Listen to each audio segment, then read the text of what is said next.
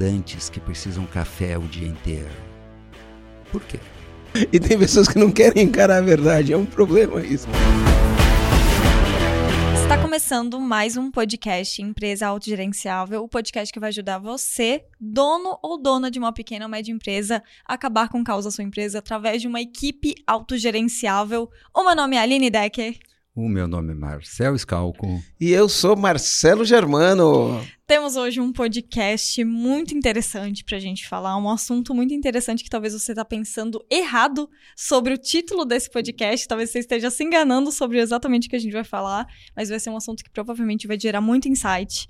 E para isso, bastante comando, né, como a gente fala. Muitos e para isso eu tô aqui, ó, com a bio aberta do nosso convidado especial, que é o Marcel Scalco.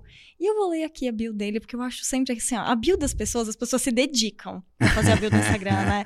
Elas se dedicam. Então eu vou ler aqui a bio dele para vocês conhecerem um pouquinho da pessoa que tá aqui, tá? Vamos lá, Marcel Scalco. Ele fala assim: "Eu te ajudo a viver mais leve e realizar muito". Ele é autor best-seller, há 24 anos é mentor, já treinou mais de 110 pessoas e escreveu, 110 descreveu mil pessoas. 110 mil pessoas, exatamente. Tem o 25 000. anos também, né?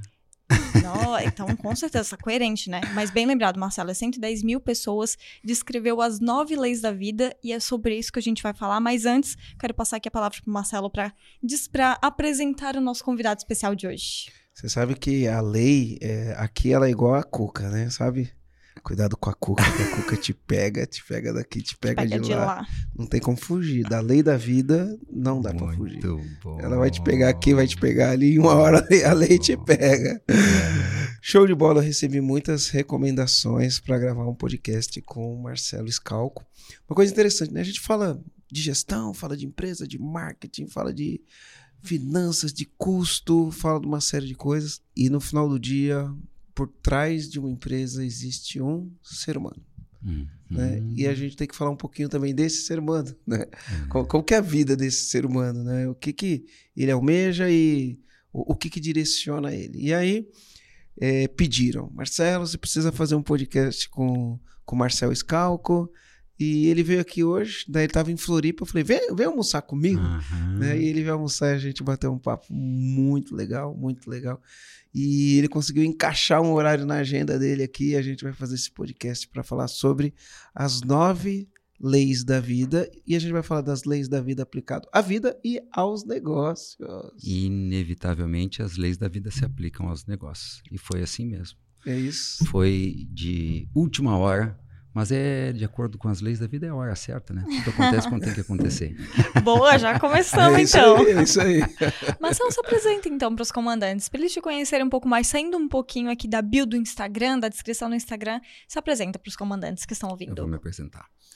Eu sou um menino que tinha claramente a percepção de que a sua autoestima era menos 17 e a autoconfiança menos 42. e entendi que um caminho para meu para eu me autoafirmar no mundo era estudar muito, né? E foi o meu refúgio. Então, com 23 anos, eu já tinha duas faculdades, pós-graduação, curso técnico em pecuária, era gerente de banco. E aí, com 25 anos, eu já era consultor de empresas. E com 27 anos, eu já estava palestrando para Shell, Petrobras, ESSO. Enveredei por esse caminho das empresas de petróleo. E fiquei anos aí dando treinamento corporativo e empresarial, até que eu me defrontei com uma dor do empresário, que é ele, digamos assim, dar no teto do seu desenvolvimento como gestor. E eu conversava com o Marcelo hoje no almoço e disse: o empresário é o seu próprio teto. É quando ele se depara com as dores pessoais dele, com os ciclos não concluídos, com a sua criança ferida. E aí eu fui buscar ajuda para ajudar empresário e aí ajudei a mim mesmo. né? Sempre. Eu ajudei a mim mesmo e percebi que eu não podia ficar com aquele patrimônio é, do autoconhecimento, do autodesenvolvimento, mas a palavra que eu mais gosto é autoamadurecimento, só comigo. Eu senti um desejo ardente de compartilhar com as pessoas. E como eu estava no meio empresarial, eu comecei inserindo esses conteúdos mais comportamentais e aí dando um salto histórico, porque a ideia não é eu me apresentar tão longamente. Depois disso, eu me dedico hoje a maior parte do meu tempo a mentorar pessoas e dar treinamentos comportamentais. Mas para fechar, eu por muitos anos, por mais de 20 anos, ensinei o que os meus professores ensinaram. E nos últimos anos, eu digo que a barba branca chegou, o cabelo branco chegou, eu comecei a ter as minhas próprias percepções de como a vida funciona. É o que está acontecendo comigo nesse momento. É verdade. É né, né, verdade. Aline? Eu estou tendo muitas percepções, enfim, tenho estudado aí algumas coisas, Ah, principalmente do significado das palavras, e isso vai me dando percepções diferentes É da vida legal. que não estão escritas Ah. em lugar nenhum e vem das minhas reflexões, enfim. é e eu legal. percebi que foi isso que aconteceu com o Marcelo foi, Exatamente. foi muito divertido. E aí, saber ins- isso. instigado por um dos meus mentores, eu ia fazer um treinamento cujo nome era Leis da Vida, porque eu já tinha percebido que a vida era regida por leis, e aí conhecia a lei do João, a, lei do Pedro, a lei eh, da gravidade, a lei de Mendel, né? E eu disse, eu vou fazer um treinamento de leis da vida. E ele, esse mentor disse, não, mas tem que ser as tuas leis. E aí eu fiquei chocado, fiquei estarrecido, eu não tinha autoconfiança suficiente ainda, mas ele eh, acendeu uma chama que nunca mais foi possível se apagar. E aí eu, instigado por ele, cheguei em casa, passei um fim de semana sozinho, minha esposa estava viajando com as crianças, e eu então eh, descrevi as nove leis da vida e desde então eu me dedico aí sim arduamente a ensinar as pessoas e principalmente ajudá-las a se alinhar com as leis da vida. E agora já estamos num outro passo, que é formar mentores para ensinar as leis da vida. Me alonguei um pouquinho, mas acho que é isso, né? Esse sou eu. Tá, E- mas... E, o que, que acontece com quem não, não respeita as. Porque lei, né? A gente sabe como que é lei, é uma coisa para você respeitar. Né? Boa. E, e no, no, no campo jurídico, né? Às vezes a gente olha para a lei e não gosta da lei, e a gente às vezes se revolta e necessariamente a gente não cumpre a lei, né? O que, que acontece com quem não cumpre a lei? Diferente da lei dos homens, que precisa de outros homens para aplicá-la, as leis da vida não são leis dos homens, são leis da natureza. Então, elas são inegociáveis, elas são implacáveis, irrevogáveis. Não dá para criar um- uma Câmara e as pessoas votarem se essa lei fica ou não? É Dá para. impossível. É impossível. É impossível. O jeito mais fácil que eu encontrei de explicar é comparando as leis da vida à lei da gravidade, porque todas estas leis são leis da natureza. Uhum. A lei da gravidade, né? Se eu não acho ela justa, porque enfim ela derruba aviões e mata milhares de pessoas, é, pessoas se jogam de pontes e de edifícios e se não houvesse a lei da gravidade as pessoas não morreriam. Então a lei da gravidade é injusta, eu não concordo com ela, eu inclusive estou de mal com ela e para provar que ela não presta, eu vou subir em cima de um prédio e vou enunciar: eu vou me jogar daqui. A questão é: a lei da gravidade vai atuar ou vai deixar de atuar porque eu não gosto dela? Mas e se a gente fizer um abaixo assinado? eu brinco da negociação com as leis da vida e com a lei da gravidade. Na lei da gravidade, eu vou me atirar de um prédio de 10 andares. Dá para a senhora deixar eu parar no meio, assim, no quinto andar? O pior é que as leis da natureza, elas não só não negociam, como elas nem te respondem. Elas te ignoram. Porque elas não têm intenção. Elas não têm opinião, elas simplesmente atuam. Porque aí tem uma percepção gigante minha, que nem sei se dá tempo de explicar hoje, porque a vida simplesmente é. A vida não é nem bonita nem é feia. A vida não é nem fácil nem difícil. A vida é, ela só está acontecendo. Mas como nós estamos dominados por essa mente, a famosa mente que mente, e a mente tem conceitos, tem preconceitos, tem crenças, tem dogmas, tem paradigmas, a gente tem ideias do que a vida deve ser. Uhum. Né? E aí, a partir do momento que a mente entra em campo, muitas vezes nós estamos contrariando as leis da vida, mas eu quero responder a tua pergunta. A, a, a mente é uma lente, né? Sim, é um filtro. É um filtro pelo qual a gente É um enxerga o mundo. É um filtro enxerga a partir dos nossos conteúdos biopsicoemocio-espirituais. Foi assim que eu defini. Quais essa as palavra aí, ó, ó, essa palavra é bio, Psico, psico, biológico, psico, emócio, emoço de emocional Uhum. e Espiritual. espiritual. nós somos isso aqui. A gente não tem divisão, a gente é tudo isso. Perfeito. A gente é uma coisa só. Bom, Já entendi por que eu tô aqui nesse podcast e não o João. Eu falei pra Aline, Aline, eu vou gravar um podcast, mas não dá pra ser o João, não, tem que ser você. você vai curtir. é Aline. É porque, não, é, é algo que eu gosto de estudar bastante. Ah, que legal. Uhum. Então vamos lá. Quais as consequências? Não esqueci a tua resposta. Acontece que as nove leis da vida, elas formam o que eu chamei de fluxo da vida, de rio da vida. Elas apontam um macro direcionamento de para onde e como a vida vai. Eu brinco dizendo que é para lá. É para lá. É só tu seguir para lá. Só que a vida não sendo como a nossa mente gostaria que ela fosse, eu vou dar só um exemplo rápido. Por exemplo, a nossa mente não quer dor. E vida é dor. Essa é LV5, vida é dor. Lei da vida. Uhum, Essa é uma- eu entendi. É isso aí. Quinta lei da vida.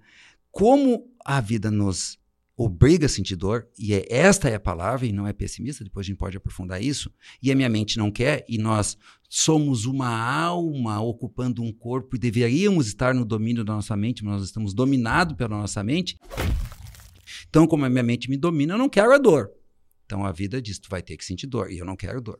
E aí eu vou paulatinamente ao longo da vida, pela sociedade, pela educação, por tudo, pelas nossas crenças, me colocando contrário às leis da vida. Como assim, Marcel?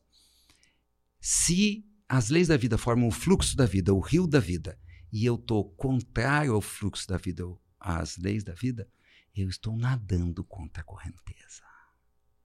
E agora eu respondo a tua pergunta. Se eu estou nadando contra a correnteza, quais são as consequências de quem contraria as leis da vida? Eu canso mais no dia a dia. Eu sinto mais dor no dia a dia. Os resultados demoram a acontecer. Eu adoeço mais. Eu ganho menos dinheiro. Eu tenho mais dificuldade nos relacionamentos. O meu corpo padece. E eu tenho a sensação de que eu não saio do lugar. Então, se você quer ganhar menos dinheiro, se cansar mais, se machucar mais, o que mais que acontece? Deixar seu corpo pe- padecer, é só ir contra a lei da vida. Só ir contra as leis da vida. E essas alturas, ali, o pessoal já está perguntando. Quais são essas Quais leis? são as leis da vida? Quando chega nesse ponto, dá uma angústia nas pessoas. Eu quero só fazer um comentário que eu acho que é bem interessante do que tu falou de cansaço ou a resistência como um todo, né? E eu lembro que bem no início, meu primeiro processo de coaching que eu fiz lá em 2019, tava com a Samantha Lucchini, né? Que ela já gravou um podcast com a gente. E eu falei assim, Sá, a gente já tá aqui na metade já do, do processo, já estamos se encaminhando pro final, mas todo mundo fala que fazer coaching é bom, mas não é gostosinho, né? Fazer coaching é bom, mas não é gostosinho e tal. Eu falei assim, mas, é, Sá, tem alguma coisa de errado com o nosso processo? Porque pra mim não tá sendo tão difícil assim. Ela falou, Aline, você só não tá resistindo, ela falou. Porque Boa. você tá fazendo um monte de coisa difícil, mas você não tá resistindo. E a tua impressão é de que não está tão difícil. E aí, quando ela falou aquilo pra mim, eu falei, caramba, então a parada difícil é a resistência? E aí eu fiquei muito reflexiva sobre isso. Então eu quis trazer esse parênteses sobre o que tu falou, né? Perfeito. Porque provavelmente eu estava fazendo coisas muito difíceis, Uhum. mas que por eu não estar resistindo àquilo, a minha percepção era diferente. Uhum. Interessante. Exatamente. E por isso que para algumas pessoas a vida é muito difícil. Adivinha para quem? Para aqueles que resistem à vida como ela é. Aí está a resistência, nas expectativas de que as coisas sejam do jeito que a gente quer, que é de novo a mente, né? Eu quero trazer uma pergunta do, do- da lente lenga. Não a pergunta que a Aline faria, mas a pergunta que eu sei que muitos comandantes podem fazer. Bora lá. Como que eu sei o que é uma lei da vida e o que não é? Porque eu acredito que muitas das evoluções que aconteceram na sociedade foi por resistência a coisas, Perfeito. que provavelmente são leis humanas, enfim. Perfeito. Mas a gente resistiu a coisas, lutou por essas coisas, e hoje, por exemplo, eu, como uma mulher, eu posso votar. E se eu não tivesse, se alguém não tivesse resistido lá atrás a algumas leis, eu não estaria votando hoje. Provavelmente, porque a gente só teria seguido o fluxo. Como que eu identifico o que é uma lei da vida e o que não é uma lei da vida para que eu possa resistir àquilo que não faz sentido e não resistir àquilo que realmente faz sentido? Tinha que ter trazido o João.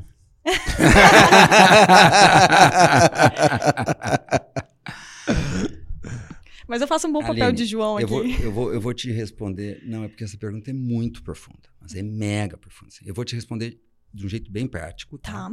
As- um jeito bem prático e um jeito mais filosófico. O jeito bem prático é: como que eu sei que são leis da vida? Eu, Marcelo Scalco, a partir dos estudos com os meus professores, a partir da minha experiência de autoamadurecimento e de cuidar de mais de 110 mil pessoas, formulei as nove leis da vida. Descrevi e organizei. Então, como que eu sei? Pela, pe- como que eu sei? Pela minha observação. Uhum. E aí depois cada um afere. Como as leis da vida não é algo científico, muito embora algumas já tem gente querendo comprovar aí, a gente diz assim, ó, não é científico, quero responder isso, mas observa. E aí quando as pessoas começam a observar, elas dizem, faz sentido. E se faz sentido, tá ótimo. Agora vamos mais a fundo. O que tu estás dizendo é assim, eu vou pegar um exemplo, seguindo a tua dica das histórias, para as pessoas entenderem Tá. eh, mais claramente. Uma lei da vida é vida é dor. Beleza? Eu estou afirmando isso. Como que eu sei que é ou não? Se o fato do ser humano fugir da dor fez com que nós parássemos de caminhar, fomos andar a cavalo, para andar de carroça, para andar de carro, para andar de avião. Não foi uma coisa boa? Foi o que tu disseste. A humanidade evoluiu porque contrariou uma lei da vida. Porque disse: Eu não me conformo com a dor. Tá. Mas, mas, as leis da vida aceitam, elas flexibilizam que tu as viva de maneira diferente do que elas quereriam até um limite. E aí eu vou seguir no exemplo do, do- da vida é dor. Quando eu digo vida é dor, as pessoas não ouvem direito. Parece que eu disse vida é só dor. Beleza? Mas eu não disse vida é só, é só dor. Eu disse vida é dor. Vida vai ter dor. Em algum momento. Em algum momento vai ter. E estas dores, que eu vou usar a expressão inevitáveis, aí não tem evolução que elas tragam. Elas trazem involução. Então vamos lá. É da nossa natureza nos proteger da chuva? Sim. Sim. A gente fazia isso debaixo da árvore, debaixo da caverna, debaixo de um casebre e debaixo de uma mansão. Eu estou evitando a dor, mas é uma dor razoável de evitar, porque essa dor está a serviço da sobrevivência. Então eu estou evitando uma dor, mas é uma dor que a natureza aceita que eu evite, Uhum. porque ela me defende. Vou pegar o exemplo mais básico de dor também. Agora, a dor do luto, que não é pouco. A dor do luto, a dor da perda de um ente querido, não há o que eu faça. Eu vou sentir.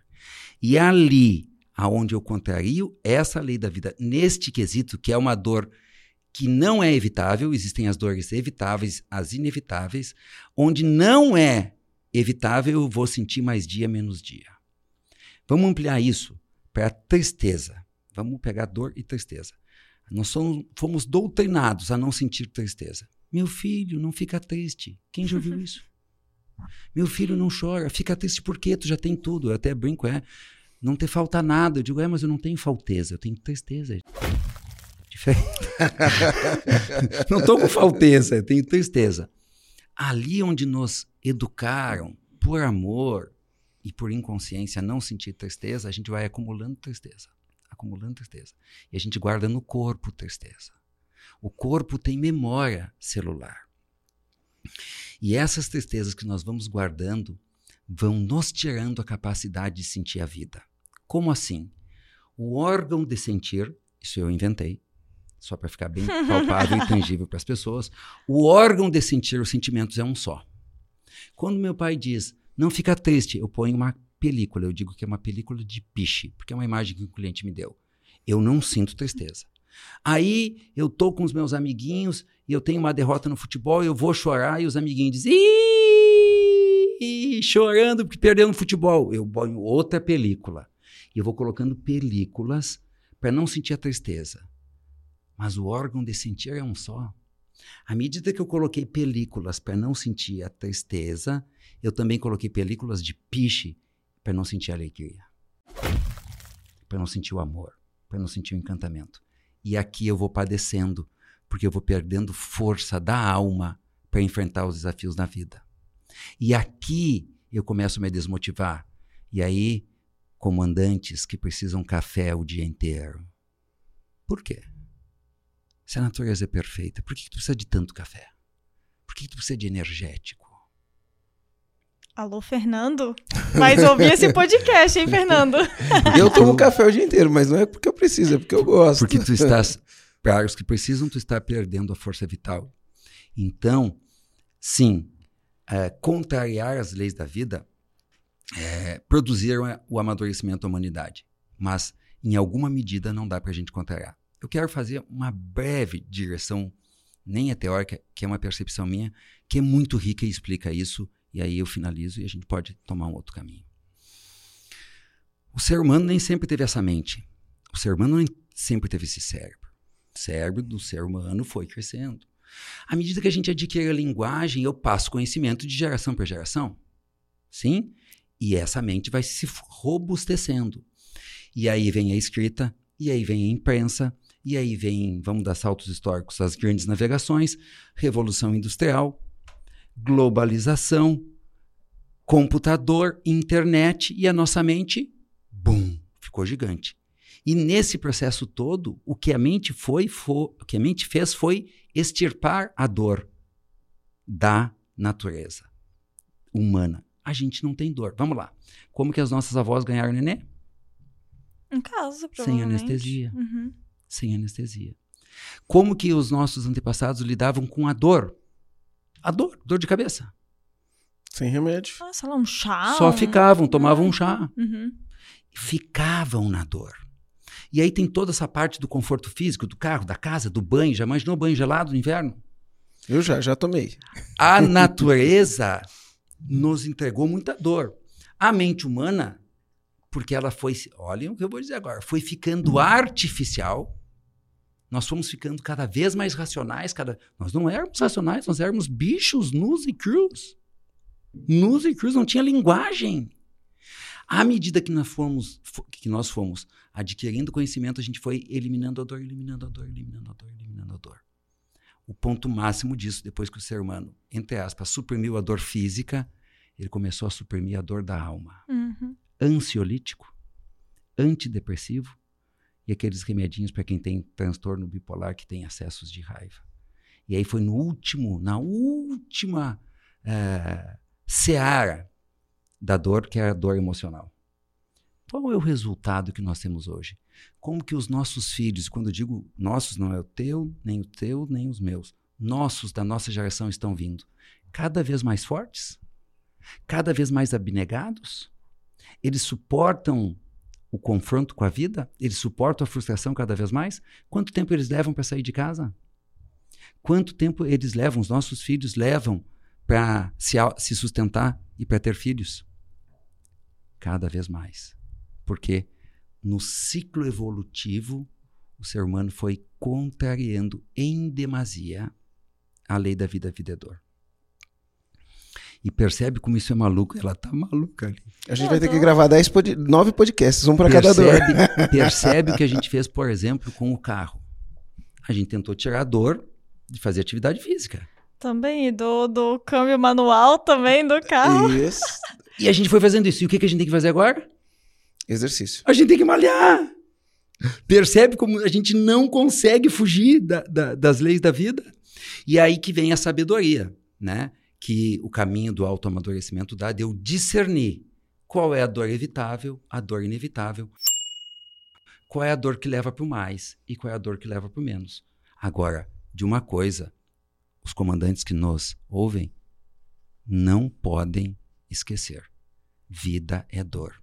E em gestão empresarial, o empresário é submetido a dores diariamente. E quando eu, na minha experiência de consultor, de treinador comportamental, me deparo com um empresário que está parado, inevitavelmente, Aline, inevitavelmente, Marcelo, ele está sempre parado numa dor que ele está evitando. Uma dor. Não é a que dor ele... que ele está sofrendo, é a dor que ele está evitando. A dor que ele está evitando. E aí, como vida é dor, ela produz outra dor. Porque a dor é a suprema mensageira, a suprema proteção, e se tu tá evitando uma dor, tu tá perdendo a mensagem. O que que a vida faz? Aumenta a intensidade da dor para ver se tu ouve a mensagem e para de resistir. E cede e aprende e faz um movimento diferente. E aí, quando você aprende, você evolui. Tu amadurece, tu vai para outro nível, até que tu vai te confrontar Com uma nova. com uma nova oportunidade. Tu vai sendo tomado de tédio de ficar no mesmo lugar. Porque como nós não somos uma mente, nós somos uma alma, pelo menos assim eu entendo, e a alma é expandida, a alma é poderosa, a mente não. A mente é muito poderosa, mas ela é limitada. A alma quer mais, mais. Por isso que as pessoas se entediam da vida. Porque elas não querem ousar ir para um outro nível, pode ser qualquer coisa, qualquer coisa, o próximo nível, mas quando elas não vão para outro nível, elas se entediam. Algumas vão para terapia, outras vão contratar um, um treinamento, vão fazer o EAG. Outras começam a beber, a comer, que é para preencher o tédio vazio que tem de não se submeterem às leis da vida, porque a primeira lei da vida é vida em movimento.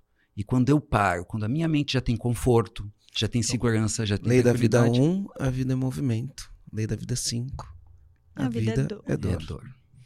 Te respondi? Não, total. E Fez até sentido? queria trazer um ponto de quando você falou que é, quando a- aquela dor ela não te causa o movimento que você tem que causar, outras dores vão aparecendo e isso vem muito das decisões do dia a dia do comandante.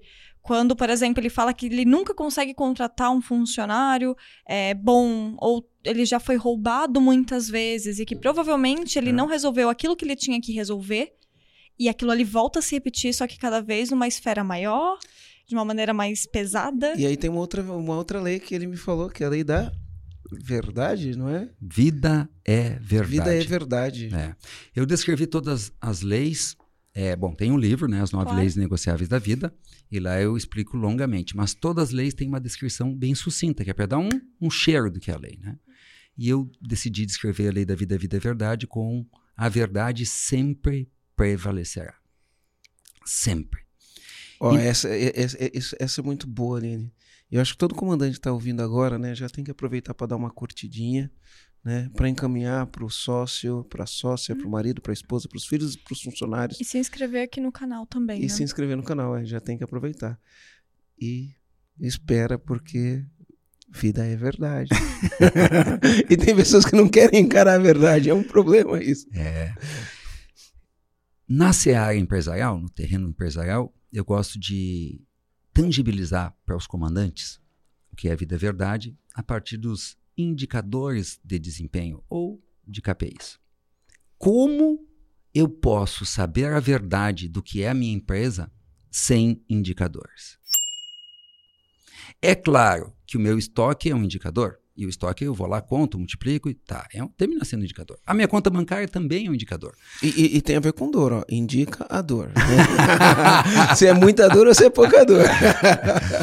Mas esses, quando a conta bancária está ruim, já pode ser tarde demais. Mas enfim, é como se fosse o painel de um avião. Os indicadores de desempenho empresarial são os painéis. Sabe aquele monte de reloginho? O empresário, o empresário que não tem claramente indicadores precisos, bem cuidados, é, e os observa com atenção, que não os observa com atenção, é como se tivesse colocado uma lona preta no painel do avião dele. E aí ele não está vendo a verdade. Ele evita ver a verdade. Ele evita ver a verdade. E aí ele vai andar. Quanto tempo ele vai andar sem ver isso? Vai andar, vai andar, vai andar. Mas uma hora vai faltar combustível. Uma hora vai vir um outro avião do lado de lá. Uma hora vai ter uma montanha do lado de lá. Ou seja, a verdade sempre prevalecerá. Se eu não tenho um indicador para saber que vem um avião, a verdade vai me mostrar que vem um avião. Se eu não tenho um indicador para saber que vai faltar combustível, a verdade vai me mostrar que faltou combustível. Se eu não tenho indicador para mostrar que vem uma montanha, a verdade vai me mostrar uma montanha. Então o empresário precisa compreender que ele tem que estar tá buscando a verdade, a realidade da empresa dele, para ele poder então fazer a gestão a partir da verdade. Verdade. E aí, por que, que tem pesquisa de satisfação do cliente? Por que, que tem pesquisa de clima? Por que, que a gente pede feedback no ambiente organizacional? Para nós irmos para a verdade, para a verdade, para a verdade. Isso e a se verdade ensina no ambiente. sempre prevalecerá. Isso se ensina no ambiente organizacional. O que não se ensina é a inexorabilidade das leis da vida. Porque o empresário que não quer receber feedback, ele acha que ele não vai receber o feedback. O empresário que não quer olhar que a empresa dele está dando prejuízo, que foi o meu caso, ele acha que ele não vai saber que a empresa dele está dando prejuízo. Vai, porque a verdade sempre, tu pegou bem, ele fica repetindo porque é isso mesmo, uhum. porque a verdade sempre prevalecerá. Eu não posso fugir, da, não posso, e isso é antigo, eu adoro simplificar as leis da vida, sabe? A gente, a gente falava assim, né, eu, eu brinquei muito com isso, eu falava, a ignorância é uma benção, né? Por que, que eu brinquei com a ignorância é uma benção? Porque quando eu não olhava o financeiro, não olhava os números, eu estava trabalhando, estava feliz, estava com energia, eu não tinha problema, e as coisas estavam acontecendo. Aí chega uma hora que você fala, vamos olhar para os números, aí você olha para os números e fala, ai cara, era melhor que eu não tivesse sabido disso, né? A ignorância é uma benção, a gente falava, né? É a mesma coisa, o cara nunca vai no médico. Ele nunca vai no médico, está ignorando a verdade da saúde dele. E aí um dia ele vai no médico, o médico fala, cara, você está com câncer terminal. Né? É, é bem isso, né? Exatamente. Está tá, tá ignorando a verdade. É exatamente né? isso. E como as leis elas se comunicam, elas nunca estão muito sozinhas. Quando eu vou dar a, aula das leis da vida, eu as coloquei de maneira linear, que é para desenvolver um raciocínio para essa mente newtoniana cartesiana. Mas elas não existem, elas não têm espaço no tempo e nem ordem nem nada. Mas uma coisa é muito nítida: a gente evita a verdade para evitar a dor.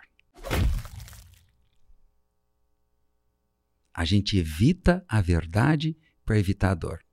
Mas como a verdade sempre vai prevalecer, uma hora eu vou me encontrar com a dor. Mas a dor vai estar tá maior a dor vai estar tá mais intensa.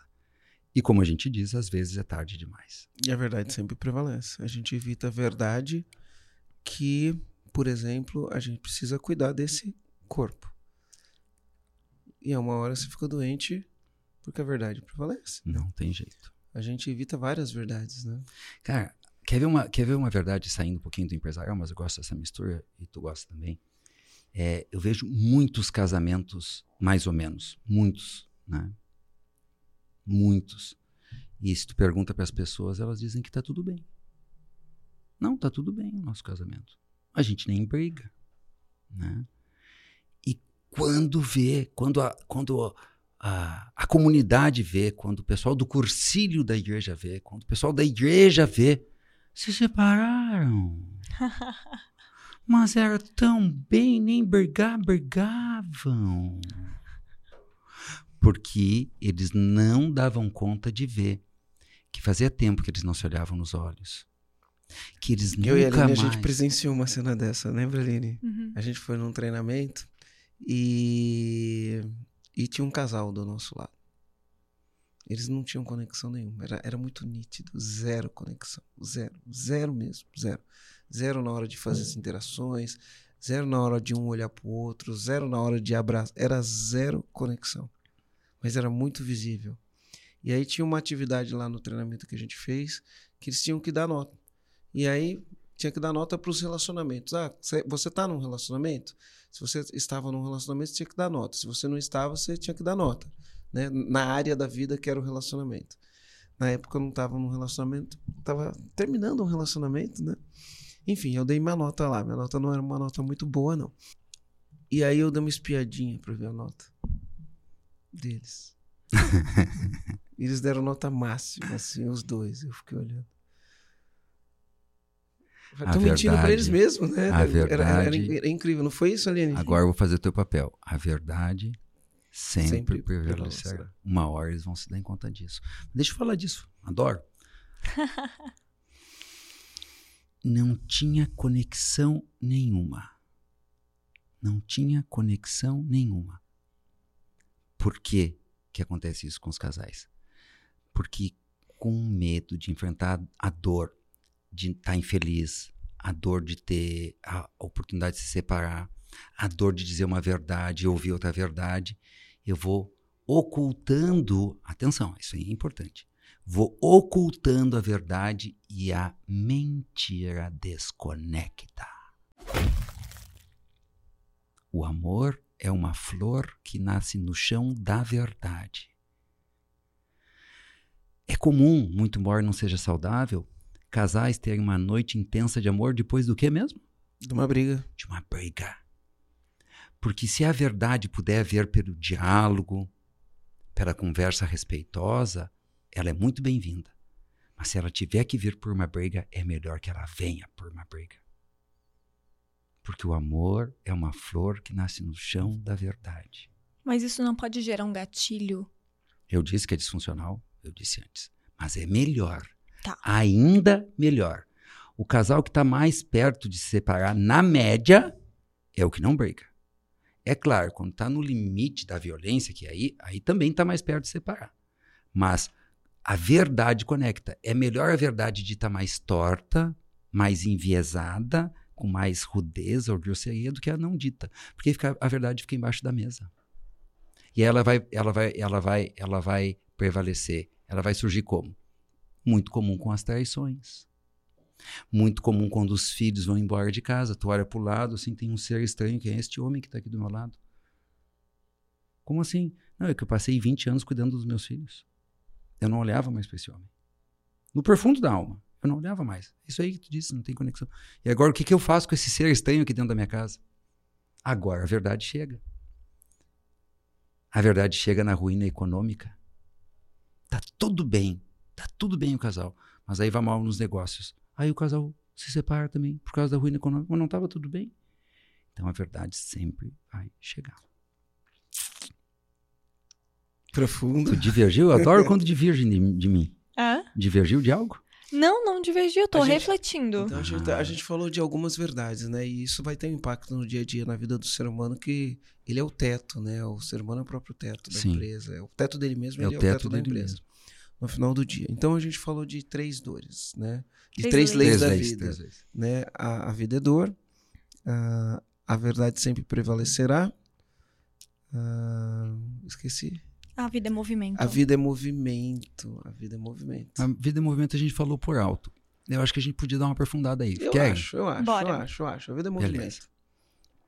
Essa é a lei que eu, quando Se você não está se movendo, você está caminhando para a morte. ô louco. E é Se assim, você está parado, você está. Morrendo. morrendo. E Se a isso tua empresa não está crescendo, ela está diminuindo e morrendo. E morrendo. E isso no ser humano, para o ser humano, é mais disfarçado, porque o ser humano consegue sobreviver. Nas empresas é mais imperdoável. Um ser humano que não evolui, ele pode morar na rua. E ele pode ficar anos comendo uma fatia de pão por dia e um copo d'água que não morre. Sabia? Uma fatia de pão por dia e um copo d'água, o ser humano não morre. Sem tomar banho, não morre. Uma empresa, se ficar com uma fatia de pão e um copo d'água por dia, metaforicamente, não sobrevive. Por quê? Porque o ser humano não tem concorrência. O ser humano que não evolui, os outros que evoluem não tiram nada dele. Ele está lá com seu copo d'água e com a sua fatia de pão. Mas a empresa que não amadurece, que não evolui, que não faz movimento, é uma empresa que está ficando para trás, porque as outras empresas estão evoluindo. Então, uma empresa que não se movimenta, que não faz movimentos diferentes para obter resultados diferentes, movimentos diferentes para ter resultados diferentes, é uma empresa fadada ao fracasso. Mas isso os empresários, os comandantes, eu acho que já, já, já ouviram de alguma forma. Eles podem, eu acho que eu posso contribuir, ajudando-os a entender a profundidade dessa lei. Percebam. Como que a chuva chega à terra? Caindo. Em Em movimento. movimento. Como que uma semente se fixa ao solo com as suas raízes? Em movimento. Aprofunda. Aprofunda. Estou falando da natureza. Como que os rios encontram os oceanos? Em movimento. Como que as aves migram do norte para o sul e do sul para o norte? Em movimento. Como que os salmões sobem as corredeiras para desovar? Em movimento. Quando tu olha para a natureza, tudo é movimento. E aí, quando eu olhei para a natureza mais amplamente, eu digo, nossa, tudo é movimento. Mas aí eu olhei para a gente, para a gente ser humano. E aí, Aline, eu me lembrei de como o meu pai encontrou a minha mãe. Foi em movimento que o meu pai atravessou um salão e foi ao encontro da minha mãe. Foi em movimento labial que ele pediu a ela para ela dançar com ele. Foi em movimento que ela girou o rosto dela e olhou para ele e estendeu a mão em movimento. Eles caminharam ao centro do salão em movimento. Em movimento, meu pai colocou as mãos na cintura da minha mãe, a minha mãe colocou as mãos sobre os ombros dele. Em movimento, os rostos deles se encostaram e em movimento eles dançaram pela primeira vez. Foi em movimento, especialmente movimentos cardíacos, que meu pai foi ao encontro do meu avô e pediu a mão da minha mãe em casamento. Que fofo. Foi em movimento que meu pai entrou em igreja e que beijou a testa da minha mãe no pé do altar. Foi em movimento que a minha mãe colocou a aliança no dedo do meu pai e vice-versa. Em movimento eles deram o primeiro beijo. E foi em movimento que eles estiveram juntinhos por um instante. E esse instante foi suficiente para o espermatozoide do meu pai, em movimento, ter encontrado o óvulo da minha mãe, que também tinha se movimentado, e em movimento de se fundir. Em movimento, minha mãe se alimentou por nove meses. E o alimento chegou a mim pelo cordão umbilical em movimento. Foi em movimento que o ar que a minha mãe respirou por nove meses nutriu as minhas células de oxigênio. Foi em movimento que o sangue, Aline, que circulava nas veias da minha mãe, circulou nas minhas veias. Foi em movimento que eu me encaixei no canal do parto. Foi em movimento que eu fiz o primeiro esforço em direção à vida.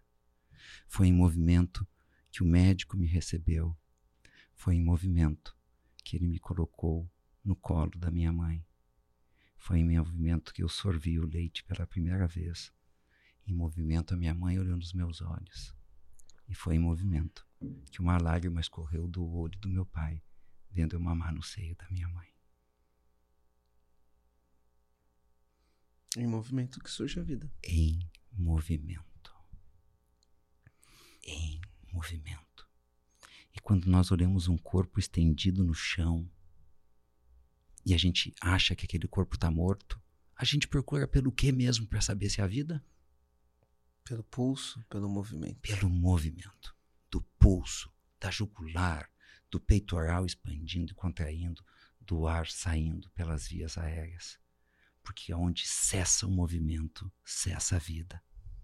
E cada vez que nós nos negamos a fazer o movimento que a vida nos demanda, nós jogamos no lixo todos os movimentos que milhares de homens e mulheres fizeram para que a vida chegasse até nós. Homens negros que vieram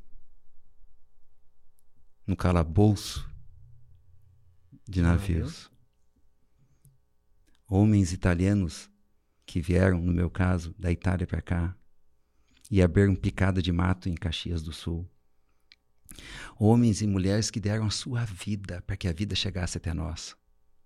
Quando eu fico na frente de uma televisão, simplesmente zapeando, porque não é errado ficar na frente da televisão, mas é a imagem de que eu estou matando tempo, eu estou dizendo para todos esses homens que fizeram muitos movimentos, eu estou dizendo para todas essas mulheres que fizeram muitos movimentos, ah, o que vocês fizeram não foi tão importante assim.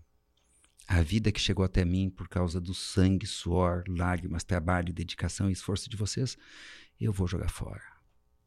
Eu desonro as minhas conexões, porque vida é conexão. Eu desonro a vida que chegou até mim. E a vida é uma escala. Uma vida é uma escala. Freud já ensinou isso. Nós temos a pulsão de morte e a pulsão de vida o tempo inteiro. Elas estão aqui. Bert Hellinger falou de outro jeito. Nós caminhamos para a morte ou caminhamos para a vida. E na vida, ou tu está caminhando para a morte, ou tu está caminhando para a vida. Quando eu não tomo dois litros de água por dia, eu estou caminhando para a morte. Opa, deixa eu tomar minha água. Quando eu resisto a, sei lá eu, fazer um trabalho apurado de recrutamento, seleção, treinamento dimensional e ter boas práticas de retenção de talentos na minha empresa, eu estou fazendo com que a minha empresa caminhe para a morte. Porque é um movimento que precisa ser feito. Eu não posso colocar qualquer pessoa para dentro da minha empresa. Quando o comandante evita de fazer o programa EAG. Rapaz, mas apelou. Que o link tá na descrição. Porque quando ele faz o EAG, ele entra no movimento para aprender E é a contratar do jeito cara. certo. Ele É entra no movimento para criar os cara. indicadores e olhar a verdade. É verdade. Ele entra no movimento de ter que dar feedback para ir encarar a dor, de Uhum. dar um feedback, né?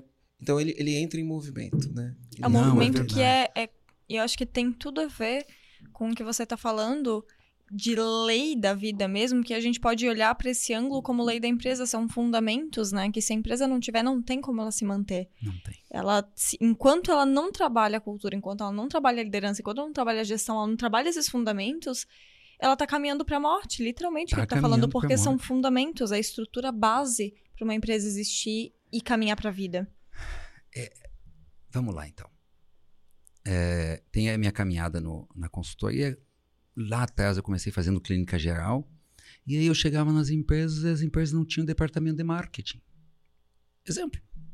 Exemplo. Eu disse, por que, que não tem? Aí vem uma série de justificativas. Eu disse, mas não, deixa eu te explicar.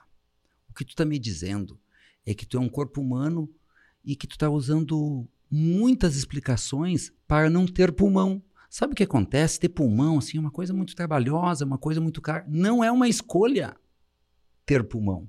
Assim como não é uma escolha ter um departamento de marketing.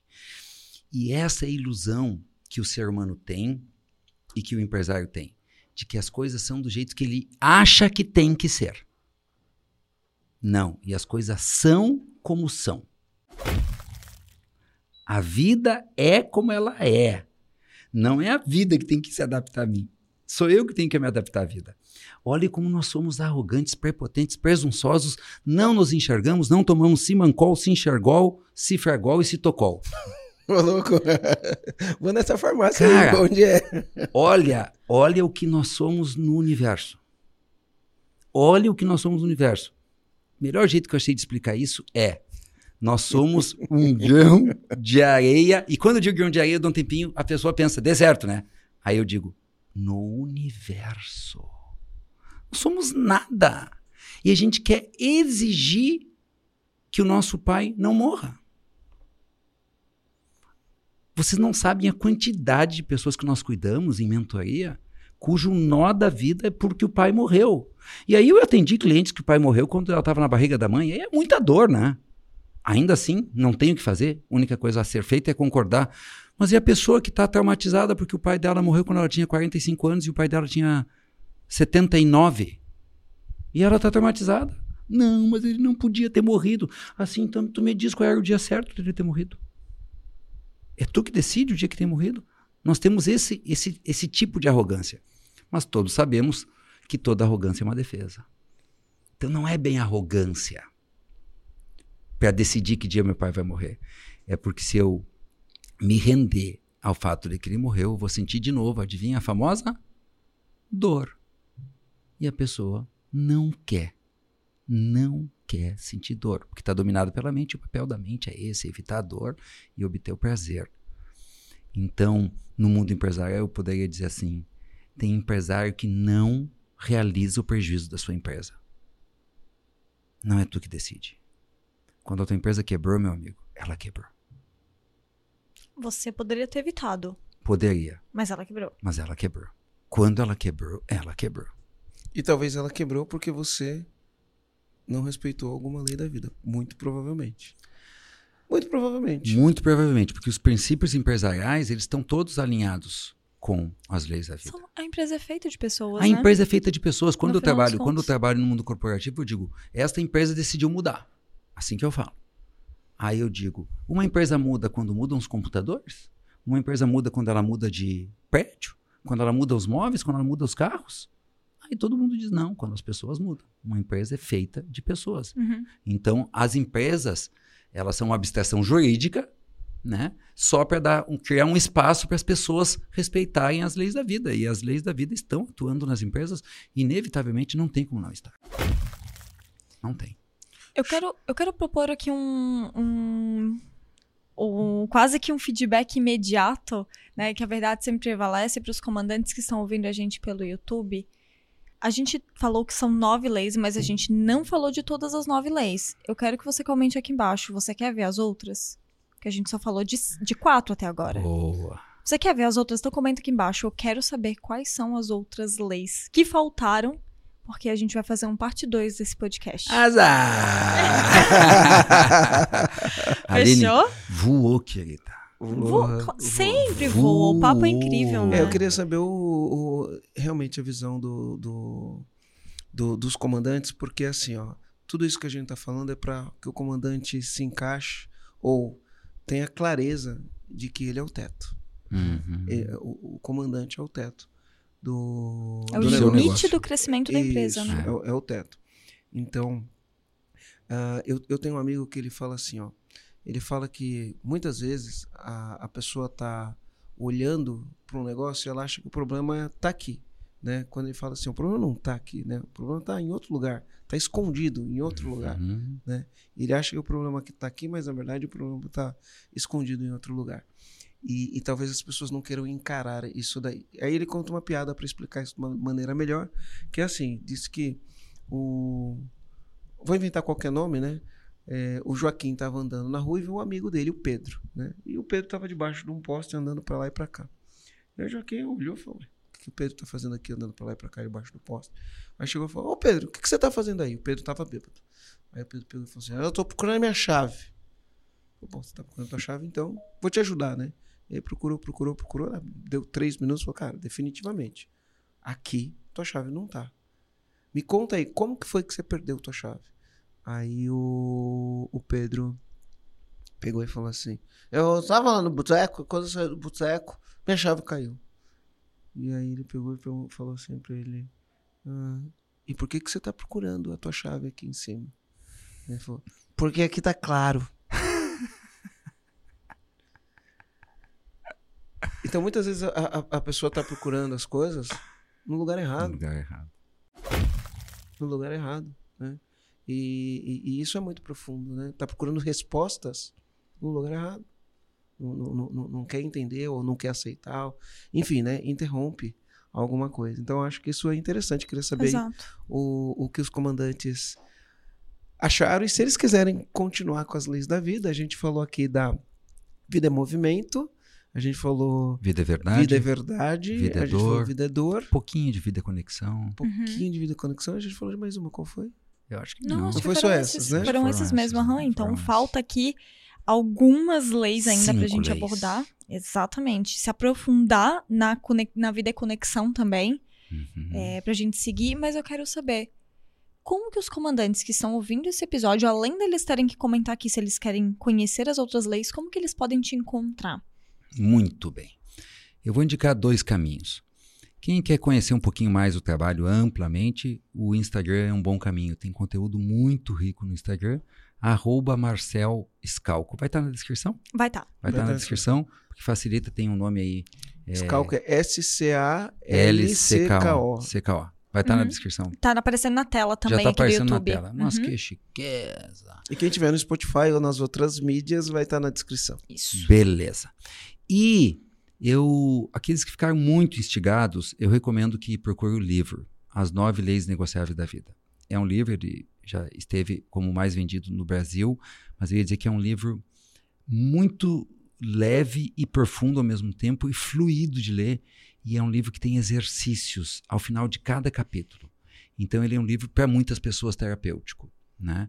Então é uma boa sugestão. Então eu indico o livro As Nove Leis Negociáveis da Vida, Marcel Scalco, editor agente, e o Instagram, arroba Marcel Scalco. Perfeito. Show, Show de, de bola. bola. Marcel, primeiramente, quero te Obrigado. agradecer muito por ter aceitado o convite do Marcelo, mesmo em cima da hora, de hoje pra hoje. Mas eu tenho certeza que foi um podcast incrível que a gente gravou. E vamos ver agora o feedback dos comandantes, mas eu tenho certeza que pegou. Tenho certeza que pegou É. pra eles. Que legal. E incrível. Acho que é, um- é uma oportunidade muito incrível a gente dar essa possibilidade dos comandantes ouvirem um pouco sobre uma outra perspectiva, né? A rotina ela Uhum. engole. Sim. E quando a gente ouve uma outra perspectiva, acho que tem a probabilidade, às vezes, de despertar um. O despertar para muitas pessoas, né? De maneira diferente. E como isso se, se ah, realiza no ambiente de trabalho. né? Sim, Exato. sim. Show de bola. Tu disseste uma coisa muito legal. Sim, eu tenho que estudar é, boas práticas de gestão, mas às vezes não basta. Eu tenho que estudar a mim mesmo. Só para fechar, para deixar bem claro Legal. isso. É do conhecimento de gestão e do autoconhecimento do gestor, ó, que se faz um bem bolado para ter uma empresa de sucesso. Aline, É isso. Marcelo, Obrigado. foi uma alegria. Muito obrigado. Só não gostei que passou muito rápido, mas já vou ficar torcendo que os Foi igual o comandantes almoço, né? O É que almoço não, o passou, almoço ele- voando. Pô, já tô atrasado. que os comandantes peçam a próxima edição, a gente volta e aprofunda, porque esse Incrível. tema é instigante, é muito delicioso e é muito esclarecedor. Faz muito sentido para muitas pessoas e tem Sim. ajudado muitas pessoas a ter uma vida mais leve e realizar muito mais. Perfeito. Obrigada demais. Obrigado. Marcelo, é isso? É isso. Então, Fechou. valeu. Valeu.